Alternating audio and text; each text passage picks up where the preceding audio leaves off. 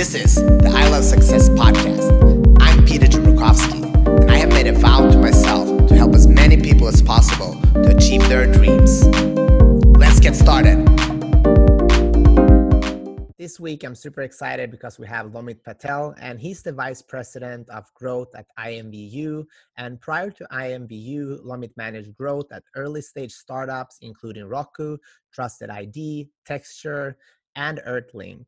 Lomit is a public speaker, author, advisor, and recognized as a mobile hero by Liftoff. Sounds really exciting. And his new best-selling book, Lean AI, is part of Eric Ries' The Lean Startup series, now available at Amazon. So without further ado, welcome Lomit Patel. Hi, everyone. Thank you for having me on the show. I'm so excited to be here. Yeah, me too. Can you just tell me, like, where did your journey start as a human being? Where did you grow up, and like, what did you dream about as a kid? And, you know, I would say my journey's been it's been a very interesting journey. So taking it from the start, I was actually born in East Africa, in Malawi. Yeah. And I was born there because my mom's family was based there. So when she was pregnant, you know, she had three daughters, and, you know, she was trying to have a son. So her family said, well, and they were living in England at the time. And so they said, you obviously have no luck in England, so why don't you come over here and give birth? Maybe your luck might change. So that, so there be it. I was born in Malawi in East Africa. And then obviously I moved back to England. But actually when I was five, I actually went back to live with my grandparents through elementary school. And, you know, I would say, you know, I mean, for me, you know, just to sort of give the listeners an idea, you know, from a young age, I was pretty much put into situations where I wasn't around a comfort zone, if that makes sense. Like generally, you know, kids obviously grow up with their parents for the most part. For me, you know, from a young age, I was like, I was living with my grandparents, my uncles, and then I was fortunate because I ended up going through, you know, an elementary school in Malawi, which was actually, you know, a really prestigious private school that I was able to get into. And it was all the kids that went there primarily were kids that, you know, were all the ambassador kids. So kids from all over the world, you know, that were going there. So I was exposed to people from different cultures, from different places, you know, from a young age. I thought that was really cool because what happened to me is, you know, I came to realize, you know, end of the day, it doesn't matter where you're from, you know, which part of the world, and I'm an avid traveler, and, you know, but generally you come to realize as humans that, you know, our emotional needs are the same regardless of where we come from. And, you know, in terms of, you know, what drives us or, you know, what motivates us, it's very similar. And, you know, from Malawi, you know, I ended up coming back to England, and then I ended up getting into a prestigious boarding school. And so then I went, so then I spent, you know, a good part of, you know, my formative years from like 13 through high school in this boarding school, where again, I was exposed to all these kids, you know, coming from all over the world. And, you know, so the long story short is I didn't spend a lot of time with our parents growing up. Did you miss that? You know, it's ironic, you know, you don't really know what you miss until you, you know, to you talk to other people that sort of spent more time with their parents. Yeah. But I would say, you know, for me, what happened is, you know, it made me independent from a really young age. And it kind of put that the spirit of just being able to fit in no matter where I am, because, you know, that, you know, and I think that's a really good skill no matter where you go in life, to be adaptable and just to be open and flexible, you know, and the other part is just really able to connect with people no matter where they are and where they're from. And so then, you know, I, after boarding school, obviously I went to college, and then, you know, I ended up, you know, coming over to the US primarily for grad school, because I really wanted to get into like internet online marketing, and this was in the 90s, and none of this stuff was happening in England at the time. And so, you know, again, I sort of had this spirit of, you know, why don't I move to a different country and go to grad school? And, you know, that's where a lot of these things were happening. But, you know, for me, some an people, adventurer, basically. I would say a spirit of adventure, and instead of looking at things from like fear, I kind of look at it from the angle of faith. Like, what, you know, instead of, you know, why do that? Why not? You know, I always sort of look at the questions of why not. I love that. But basically, when you started out as a kid being an adventurer, it wasn't by choice, right? Because that's just how it happened. But it also polished you and made you stronger, because like being without your parents for a long time, that teaches you a lot of things. But like, how did you deal with that when you felt lonely? Like, how did you deal with that?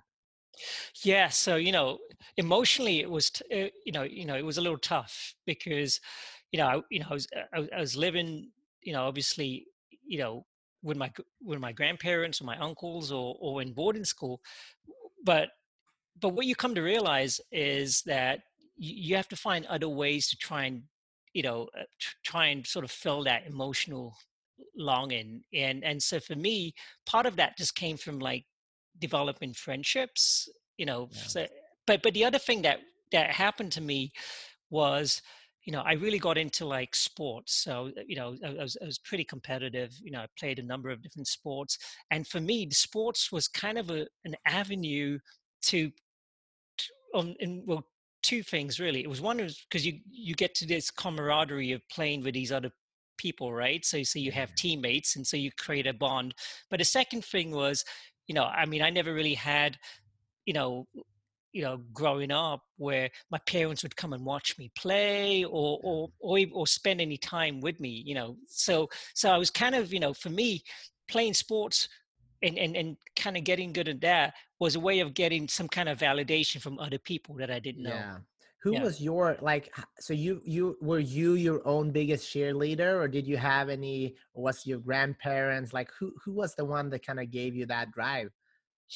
Yeah. When I was younger, my grandmother was, I was really close to her. She, for the most part,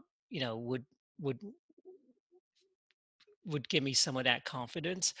But then the other thing I came to realize was I didn't really have a lot of people to lean on, and so what I sort of developed was just trying to become my own cheerleader. But it wasn't a cheerleader in the sense like, hey, go to people and sort of, brag about stuff or whatever, but it was more of the cheerleader from the standpoint, like when I was, like going through sadness or whatever, I would, for the most part, I would try to internalize things rather than, verbalize things, so to speak. And I kind of came up with this thing where, that, whether you want to call it God or whatever, but the universe is kind of looking out for me. Like I have an angel somewhere that's kind of looking out for me. And, I came to realize that, or at least I convinced myself that I wasn't going through whatever I was going through alone, that there was somebody else that was kind of looking out for me. Yeah. I love that. And I mean, I think that's the right way to go, because there's, many people in this world that are going through tough times right now. There's a lot of people that are lonely, and there's also people that feel lonely, because you can feel lonely even when you're with other people, right? Yeah. And so I'm just curious, like you made all these adventures, and like you went out on these journeys, and now you're in San Francisco doing your thing. Like how has your confidence improved by doing all these things basically on your own? Yeah, I think confidence is such an important thing. And what I would say about confidence, it's not like, for example, something that's always there. It's something that it's more like a mindset of just kind of like brushing your teeth, washing your face. you have to kind of remind yourself that, you know, I can do this. And so one of the things that I've and just to give you kind of some idea of my habits, and these were habits that I formed when I was pretty young. One was around visualization, even before I knew what this thing was, but I used to try and visualize stuff in my, so I used to have it. So one thing, I was known as being a daydreamer, and that, so that's, you're in what, class in this boarding school in Malawi, and what are you dreaming about? What are you visualizing? I'm visualizing, you know, hot girls. Well, yeah, I was beaches, hot girls, but I was always visualizing that that you know, I generally would visualize stuff when I was getting bored in class, that I was in a better place, or generally that you know, that I was visualizing some manifestation of me sort of kind of being successful to an extent where at least people were listening to me, because one thing people don't realize is, you know, when you kind of grow up the way I grew up, you know, I never really had people sort of, you know, giving me personal time, like sitting down and talking to me as far as adults went, you know, for the most part, because I never really had my parents around me. Yeah. And so the way I used to sort of try to do that was to try and engage into what other people were and try to intersect into whatever other conversations are going on.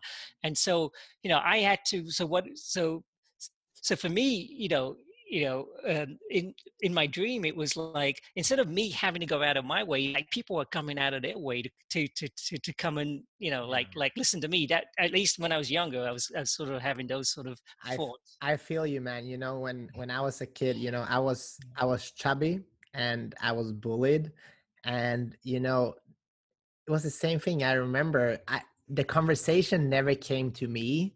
Yeah. I had to try to get involved in conversation, but nobody would ever listen to me. And that stung a lot. I don't know if it was the same for you, but then as I evolved my confidence and my level of like, hey, I don't need that. And then something happened with me. And now, because I show that level of confidence, it has shifted a little bit. Do you feel the same way? Yeah, I mean, the other thing I would add too is, when people maybe look at you and me now, we're pretty healthy and fit for the most part. But I actually, you know, when I came back from Malawi, you know, I mean, I actually was a thin kid, and I ended up gaining weight primarily because, you know, well, two things. One was because I never knew anything about candy. In Africa, there was no candy that was available in Africa, right? So I come to England. But secondly, you know, even when I came home, I didn't really have a good relationship with my dad. You know, he was very distant. And why do you think that was? Primarily because he was a workaholic, and so, you know, his mindset was that his job was just to be a provider, and it was my mother's job to kind of take care of the kids, so to speak, you know. So, he, you know, I mean, that's kind of what his mindset was. So, you know, I mean, I never really had much time with him anyway. And so, you know, to one extent, I never really knew him. And so I had this vision of who my dad was, and, you know, I'm so excited to actually, and then when I come home and then I sort of realized, well, the dreams I had wasn't necessarily the reality. And so, you know, from there, you know, then I ended up kind of going to, you know, getting into boarding school. But yeah, I mean, that void was there. And so did you ever confront your dad and ask him? You did? I did, you know, and, you know, I mean, how did that go? I mean, it didn't go, you know, I would say my dad just wasn't emotional person, and so it didn't really, you know, he didn't, old school. It was very, yeah, you know, the old school parenting, yeah, where it's command and control, and it wasn't really about, you know, hey, let's have a conversation. Yeah. But has that taught you to show more love in your own relationships? Yeah, so, you know, one thing, I mean, one thing that I would say, you know, if you want to become successful, you can always learn from good and bad experiences. And so what, yeah, so what I've come to learn is, you know, that you can always, you know, you know, if you see people that are doing something that you like, you can mirror that. And if you've seen people doing things that you don't like, just do the opposite, because ultimately you kind of know what's good and bad, right? And as humans, I feel that you can learn from both of those experiences. And so for me, ultimately, I mean, the sad story about my dad was that he ended up dying when I was like 17. So I didn't even, yeah. So it wasn't like we had a chance to really, in later years to get close. But what I learned from that was the fact that life is really short, and unpredictable. And so, I have two kids now, two boys, and I've, for me, I've gone kind of out of my way to sort of be the father that I never really got, So, and part of that is really, it's not about like just, given stuff, because stuff is nice, but ultimately time is your greatest resource, right? That you can give anyone, time and attention. Yeah. And I love, Lomit, what you have done. Like, instead of being, nobody could have blamed you if you would put on the victim hat all your life, right? Yeah. But you have changed this into something positive, that you are actually giving more to your own family. And thank you for doing that. And thank you for sharing so open-heartedly. I know this is sensitive stuff, but there's so many people going through the same thing that you did, and just hearing that and seeing you now have created a good life. I think that gives a lot of hope. And what do you want to say to other, kids, people that have gone through the same thing? Like, what advice can you give them?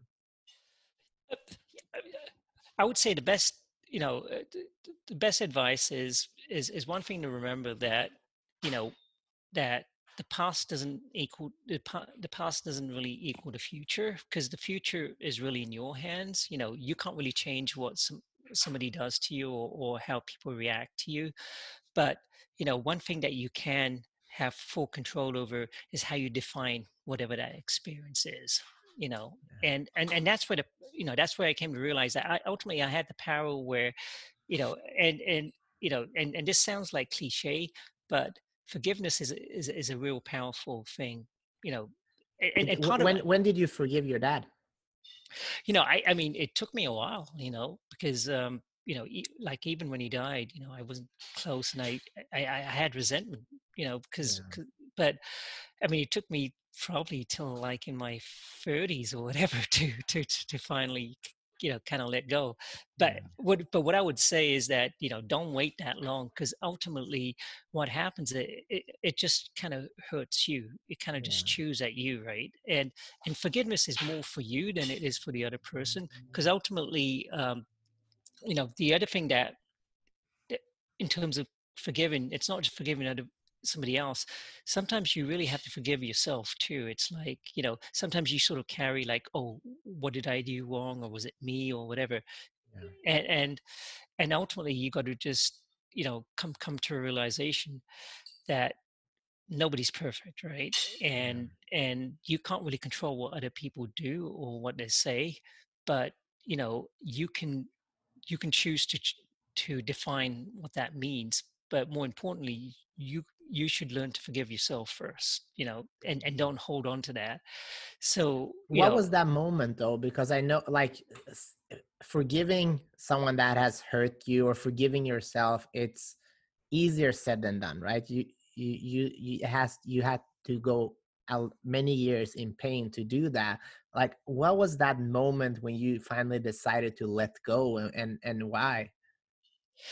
Yeah, I would say it is really hard, because sometimes it's easier just to hold on to something like that, because then you have a reason to be like upset or pissed off about things. But ultimately, what is it like? It's a feeling of being free, because I mean, analogy is like carrying a backpack full of rocks, and whether you accept it or not, that backpack is slowing you down, and every unforgiveness that you have is just another rock that keeps piling up on your back, and it's just weighing you down. And if the person is alive, you can go to them. But even if they're not alive, you can still give, just write it out and forgive them. And then you start seeing that weight just lift off. And the big, I would say the best part, or at least, for me, the main reason why I needed to do that was because I didn't want to carry that and pass it into like my kids too, because otherwise a part of that still stays in. So when you became a father, you realized that, hey, yeah, I got to deal with this. Yeah, that's right. Yeah. That's generally when you start asking all those big life questions, right? Because then it's not really about you; it's about somebody else. Beyond yourself, that your life becomes a part of. That's beautiful. And can you just talk about your drive? I know you've been in many startups. Like, what drives you to, work hard as well and excel in your field? Yeah, I would say, in terms of working hard, I've been around people, at least, the family that I come from, where people have just worked hard, and that was one of the positives that I took from my dad, because I knew he was I literally saw that he used to work hard. And I know from not just my parents, but being around my grandparents and uncles, all of them were hard workers. But for me, in terms of the drive, before the drive, I guess, the drive has always come from just personally, wanting to improve myself. And from a young age, I've always tried to, I haven't necessarily set goals, or I never used to call it goals, but it was always, I had this kind of competitive streak within myself where I always wanted to, whether it was in school or in sports or in anything, I always wanted to try and, do better. And I guess part of that really came from just filling the void of where I was just looking for validation that I never got, right? Yeah. It's crazy what we do to be loved. I've done more than 200 episodes now. And most of the people that I met, not all, but that are super successful, there's some type of drive. And most of the times the drive is that, just want to be fucking loved. And we do all the craziest shit to be loved, right? Then when we do accomplish these things, we realize, and now what, right? Yeah, and that's the thing, to answer your question, you work hard. For me, I've worked hard, and I've reached a certain level of success, depending on how people define success. But ultimately, you kind of reach a point where it's never enough. It's like, okay, I'm here now. I want to go here, and then I want to go here, and that's the thing, it's like, for me, it's not, it's never about the money per se, but it's more about just wanting to learn. For me, it's just, just wanting to improve myself. And sometimes I just need to, I'm not good at this, but I need to kind of take a step back and turn around and just take a look at how far I've kind of come to a certain extent, versus just wanting to keep looking higher and going higher, if that makes sense, Yeah, I'm the same way. I've been chasing goals all my life, and I think it's a good trait, but you got to stop and smell the flowers too, and that sometimes I forget that. And I'm working on it, and I do take time to do that, but then I get caught up in my mission and all that stuff, and you get carried away.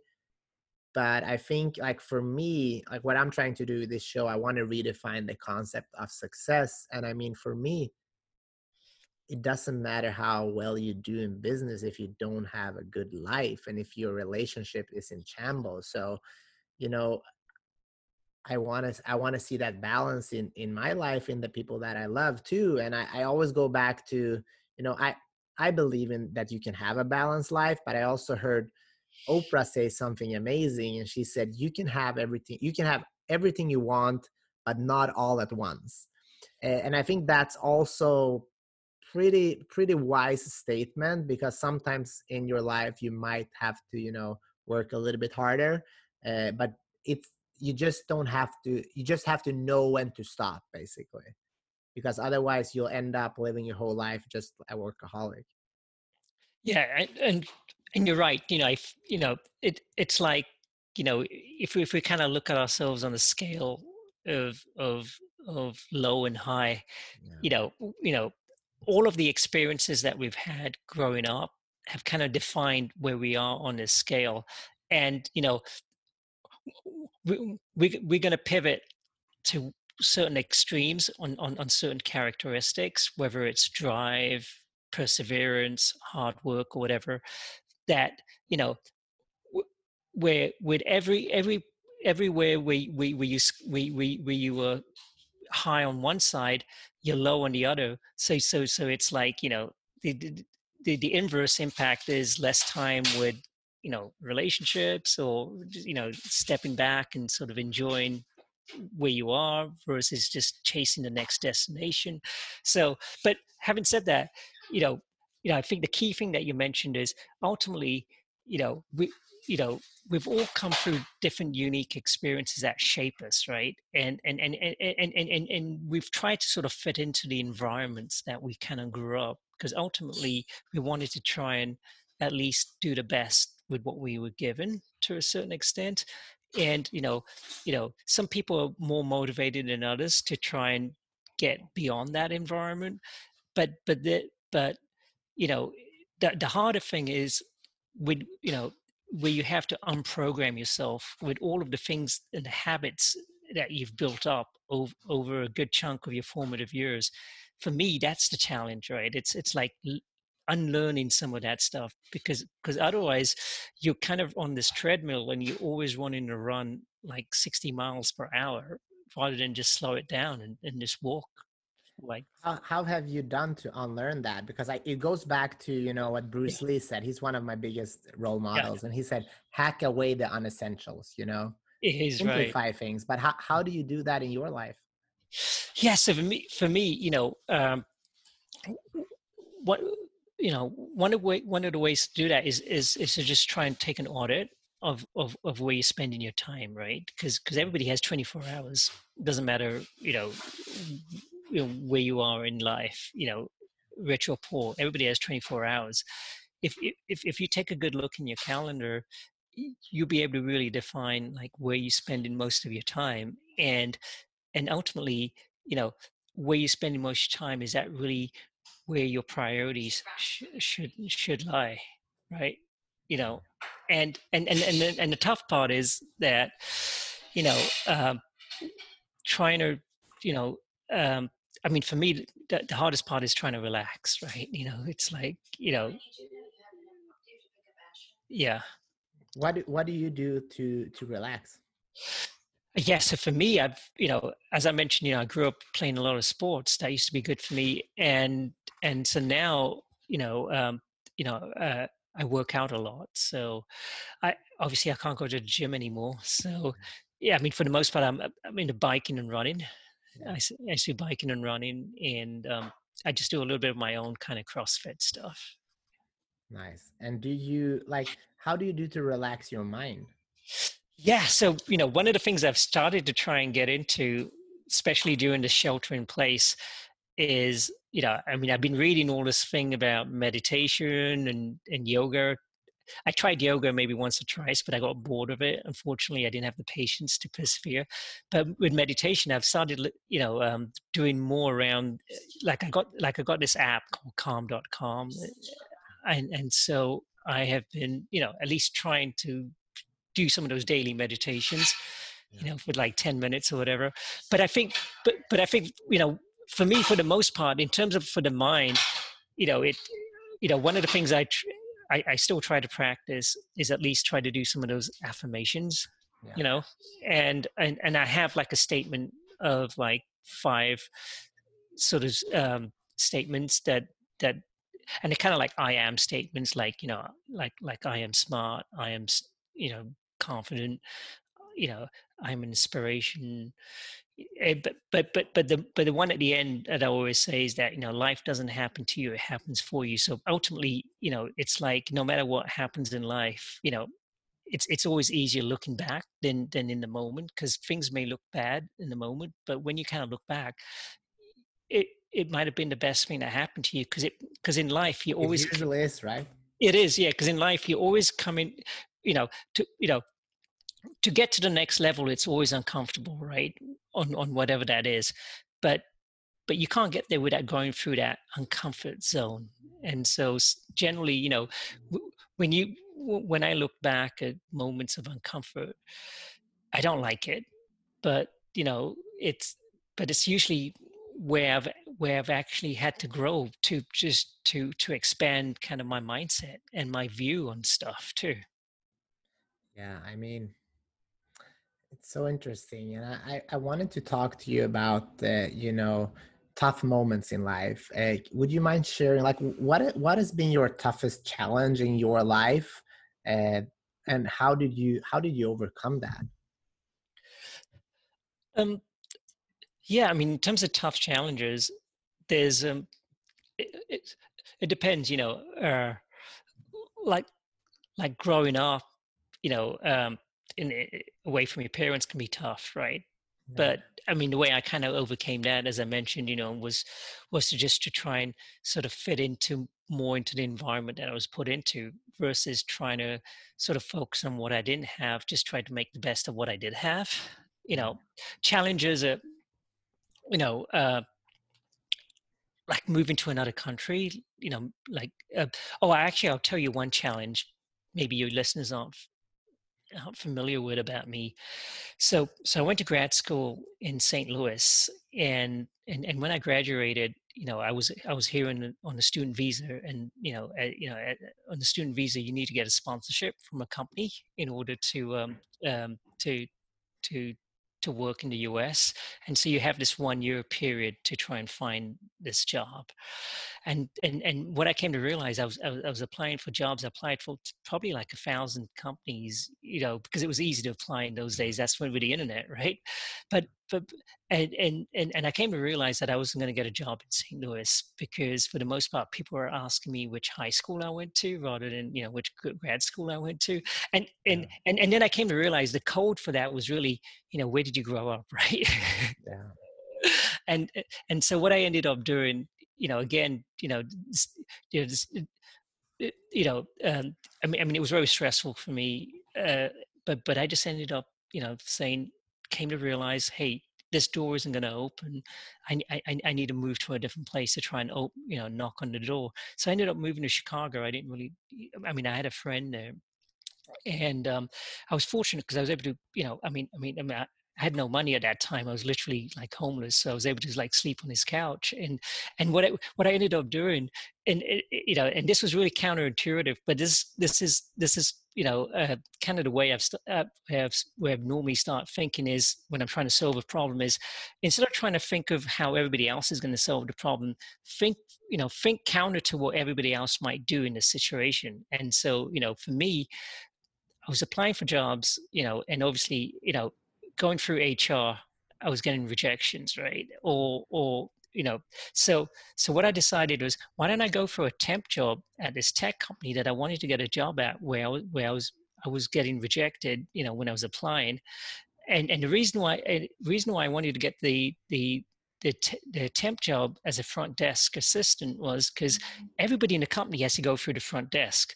And so that's a way for me to get to know everyone, right? Because I can't control other people, but I knew that I'm pretty good at relating to people. So, and in fact, that I had this British accent, it's kind of faded now, but it was a good way to capture attention at the time. It still does. Yeah. You feel like a friend, Lomit. That's a pretty cool feature. Yeah, yeah. So long story short, I ended up getting this temp job, and then the job that, you know, that I wanted to go for opened up in the company.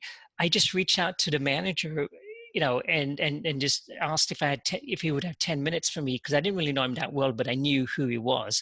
And we met up, and this was when I had like a week left before my visa was going to expire, and I had to leave to go to England. And I told him, and I was working there for probably like 2 months now as a temp, and by then I, obviously I wasn't just doing the job as a temp. I was learning everything about the company, and getting to know the system and the culture, and I told him how interested I was in this position, and actually what my real experience was, because I had worked in marketing before, and I had an MBA, and I told him I would love to work there, but by then I only had 5 days left, and I had another job offer, fortunately, and I told him that I have to make a decision in 2 days, but I'll leave it up to him, because I know that as the hiring manager, he can open doors that HR can't, right? And then I left it, and for him to sort of noodle over there.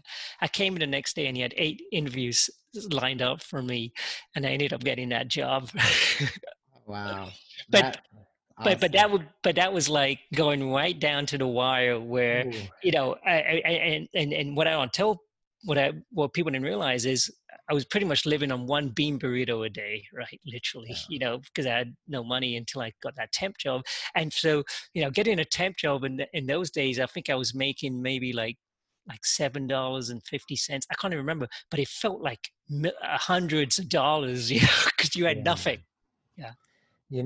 Thank you for sharing that. And I mean, it's so interesting, because what you were 3 feet from gold. I hope people have seen that meme, you know, with the guy hacking away, and like a lot of people would have quit. You moved to Chicago, you did everything you could, but still you didn't have any results showing for it. And I think that's a great lesson for people to learn. Like, hey, sometimes you have to take another route in order to be successful, and you have to be willing sometimes to eat that bean burrito, and still kind of like telling yourself, hey, I'm gonna make it, even when you don't believe it yourself, and just show up, right? If you show up long enough, it might be on the wire, and crazy enough, usually it is on the wire. Just that, I think that's just universe for me. I think that's universe asking, how bad do you fucking want this? Yeah.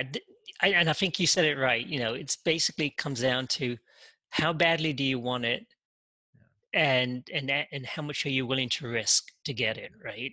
And so what happened from that, the thing that I didn't mention to people was that, for me, coming from England, that wasn't the way you did stuff. In England, you would basically, it was very formal. You apply for jobs. You don't ever try to cut corners to try and, get to the next step. And, what I came to realize is ultimately you have to be, being resourceful, but being entrepreneurial is really important. And since then I've taken a similar approach where, in other areas where I've kind of grown in my career, literally I've kind of, tried to build some kind of relationship and kind of network my way to another role versus trying to go through traditional means, to get in. I mean, I grew up, my parents are immigrants from Macedonia in Sweden. And I like, they always told me like, there's, you're not like everybody else here. You have to work twice as hard. And it's unfortunate that the world is not always fair. Yeah. But it is what it is, right? You do the best you can, and you, instead of being victimized, you just, you take ownership of your own life and see it as an opportunity. I mean, I have 2 cultures. I'm so proud of that. It's just make me a better human being. I can relate with more people. And I'm willing to work harder than most people. So it's actually a benefit if I see it. But I also meet people that are, see it as they're so, they haven't gone to the next step. So they're just they're playing the blame game. And that's unfortunate, because as long as we're playing the blame game, we can't actually move forward. Yeah. And I'll admit too, even I like to play the blame game for a little bit too, because sometimes you do feel sorry for yourself. But what you come to realize, or what I come to realize, is that ultimately by staying in the pit, I'm not going to get out of the pit. I still have to change my mindset and change my focus, or else, you know, I'm just basically just going to end up staying in this situation, and it's just going to get worse. So, you know, as I say, you know, there's nothing wrong with, you know, crying through a night, but the sun's going to be out in the morning, and you still have to the thing that you said, and I would say that's really important. It's just about showing up every day. Yeah. It's still about getting up and still, you know, giving it another swing, because, you know, you can't change what happened yesterday, but if you don't swing the bat today, you never know what will happen tomorrow, right? Oh, you're right. Yeah. Lomit, I have two more questions, and then I'll let you go. So the first, like, where do you see your life going? Like, what's important for you in your life, and where do you want to, like, what do you want to do in your life for the rest of it? Yeah. So for me, one of the things that that I want to do is because I've worked in startups for over 20 years, you know, and one of the things I've come to really realize is just how hard it is for anyone to start a business, right? I mean, the failure rate is so high.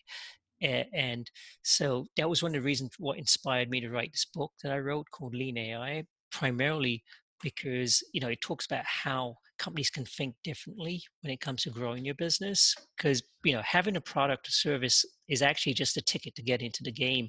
It doesn't guarantee that you're going to get customers and drive revenue and grow and become successful. And so, you know, so the inspiration behind that was to really help companies to sort of think differently the way I sort of think differently, which is to, you know, when, oh, I'm sorry. Nice. Yeah. Which is to have, you know, which is to inspire entrepreneurs to really, you know, think about how they can grow their business by leveraging their customer data and with data and AI and automation, you can propel your growth to a whole new level versus doing it the old way that companies try to grind it out and try to get better and grow their business. And so, you know, for me, the inspiration is to really inspire more entrepreneurs to kind of live their dream, and what comes from that, you know, which is a little bit similar to your, you know, dream, which is the more people you can help to be successful as entrepreneurs, the more it helps those communities, you know, thrive by creating jobs, which ultimately helps mankind become better too, because people, and you know the because if people do well economically, then it has a positive benefit for everything else that comes from that. Yeah, I mean, I agree, and thank you for giving your time to do this work. And last question is, what do you want to say to people that they have a dream, they don't know where to start, they're still here listening, watching us here, and they're like, hey, I want to start, I want to get close to my dream. What's the first thing they should do right after this show? I would say, you know, the first thing is never stop dreaming, you know, never give up. But the second thing is, or at least what I would do is, you know, I would try to write down what that dream is, or at least try to describe it to us, you know, so that you have some way of kind of looking at something to remind you of what your dream is, if that makes sense. Because if you know what you're looking, I mean, my thinking is, you know, if you don't really know what you're going for, then you don't really know if you're going to get there, right? Mm-hmm. And so with a dream, you know, whatever it is, it's really important to at least define what it is, because our minds are really powerful. If you look at something and you really want it bad enough, your mind is going to start just attracting the right energy to help you figure out how to get it. and get specific and write it down. And I mean, I even wrote a book about it called The Gold Book. So check out that, and you'll even get a couple of free chapters on ilovesuccess.co. Lomit, I'm super grateful for your time here today, and you're amazing. Keep doing great things. If people want to connect with you, get your book, and just learn more about you, where can they go? Yeah, so the best way to connect with me, I'm very active on LinkedIn. So, if people go to LinkedIn and search for Lomit Patel, reach out to me. I'm happy to connect with anyone there. I have a blog where I also do a lot of writing and sharing, which is pretty much my name, lomitpatel.com. So you reach out to me. And my book, Lean AI, which was one of the best new book releases on Amazon a couple of months back. But, definitely check that out if, it's on Amazon. So Lean, Lean AI, and love to keep in touch with whoever wants to reach out to me. For me, I would say my excitement just comes from just giving back to other people as well, because ultimately, that's what it's about, right? It's like anything in life. If you want something, you first have to give it in order to receive it. I love it. Yeah. Give wholeheartedly. Don't expect anything back, and it will come back to you in many ways, shapes, and forms. Maybe not the way you expect it from the people you do expect it from, but it's amazing, and I'm just grateful to be able to do this. Thanks again, Lomit. And I want to thank you guys that are still here listening, watching. You mean the world to me. We wouldn't have a show without you listening, and I get to meet so many people. I'm just grateful to be able to share that with you guys.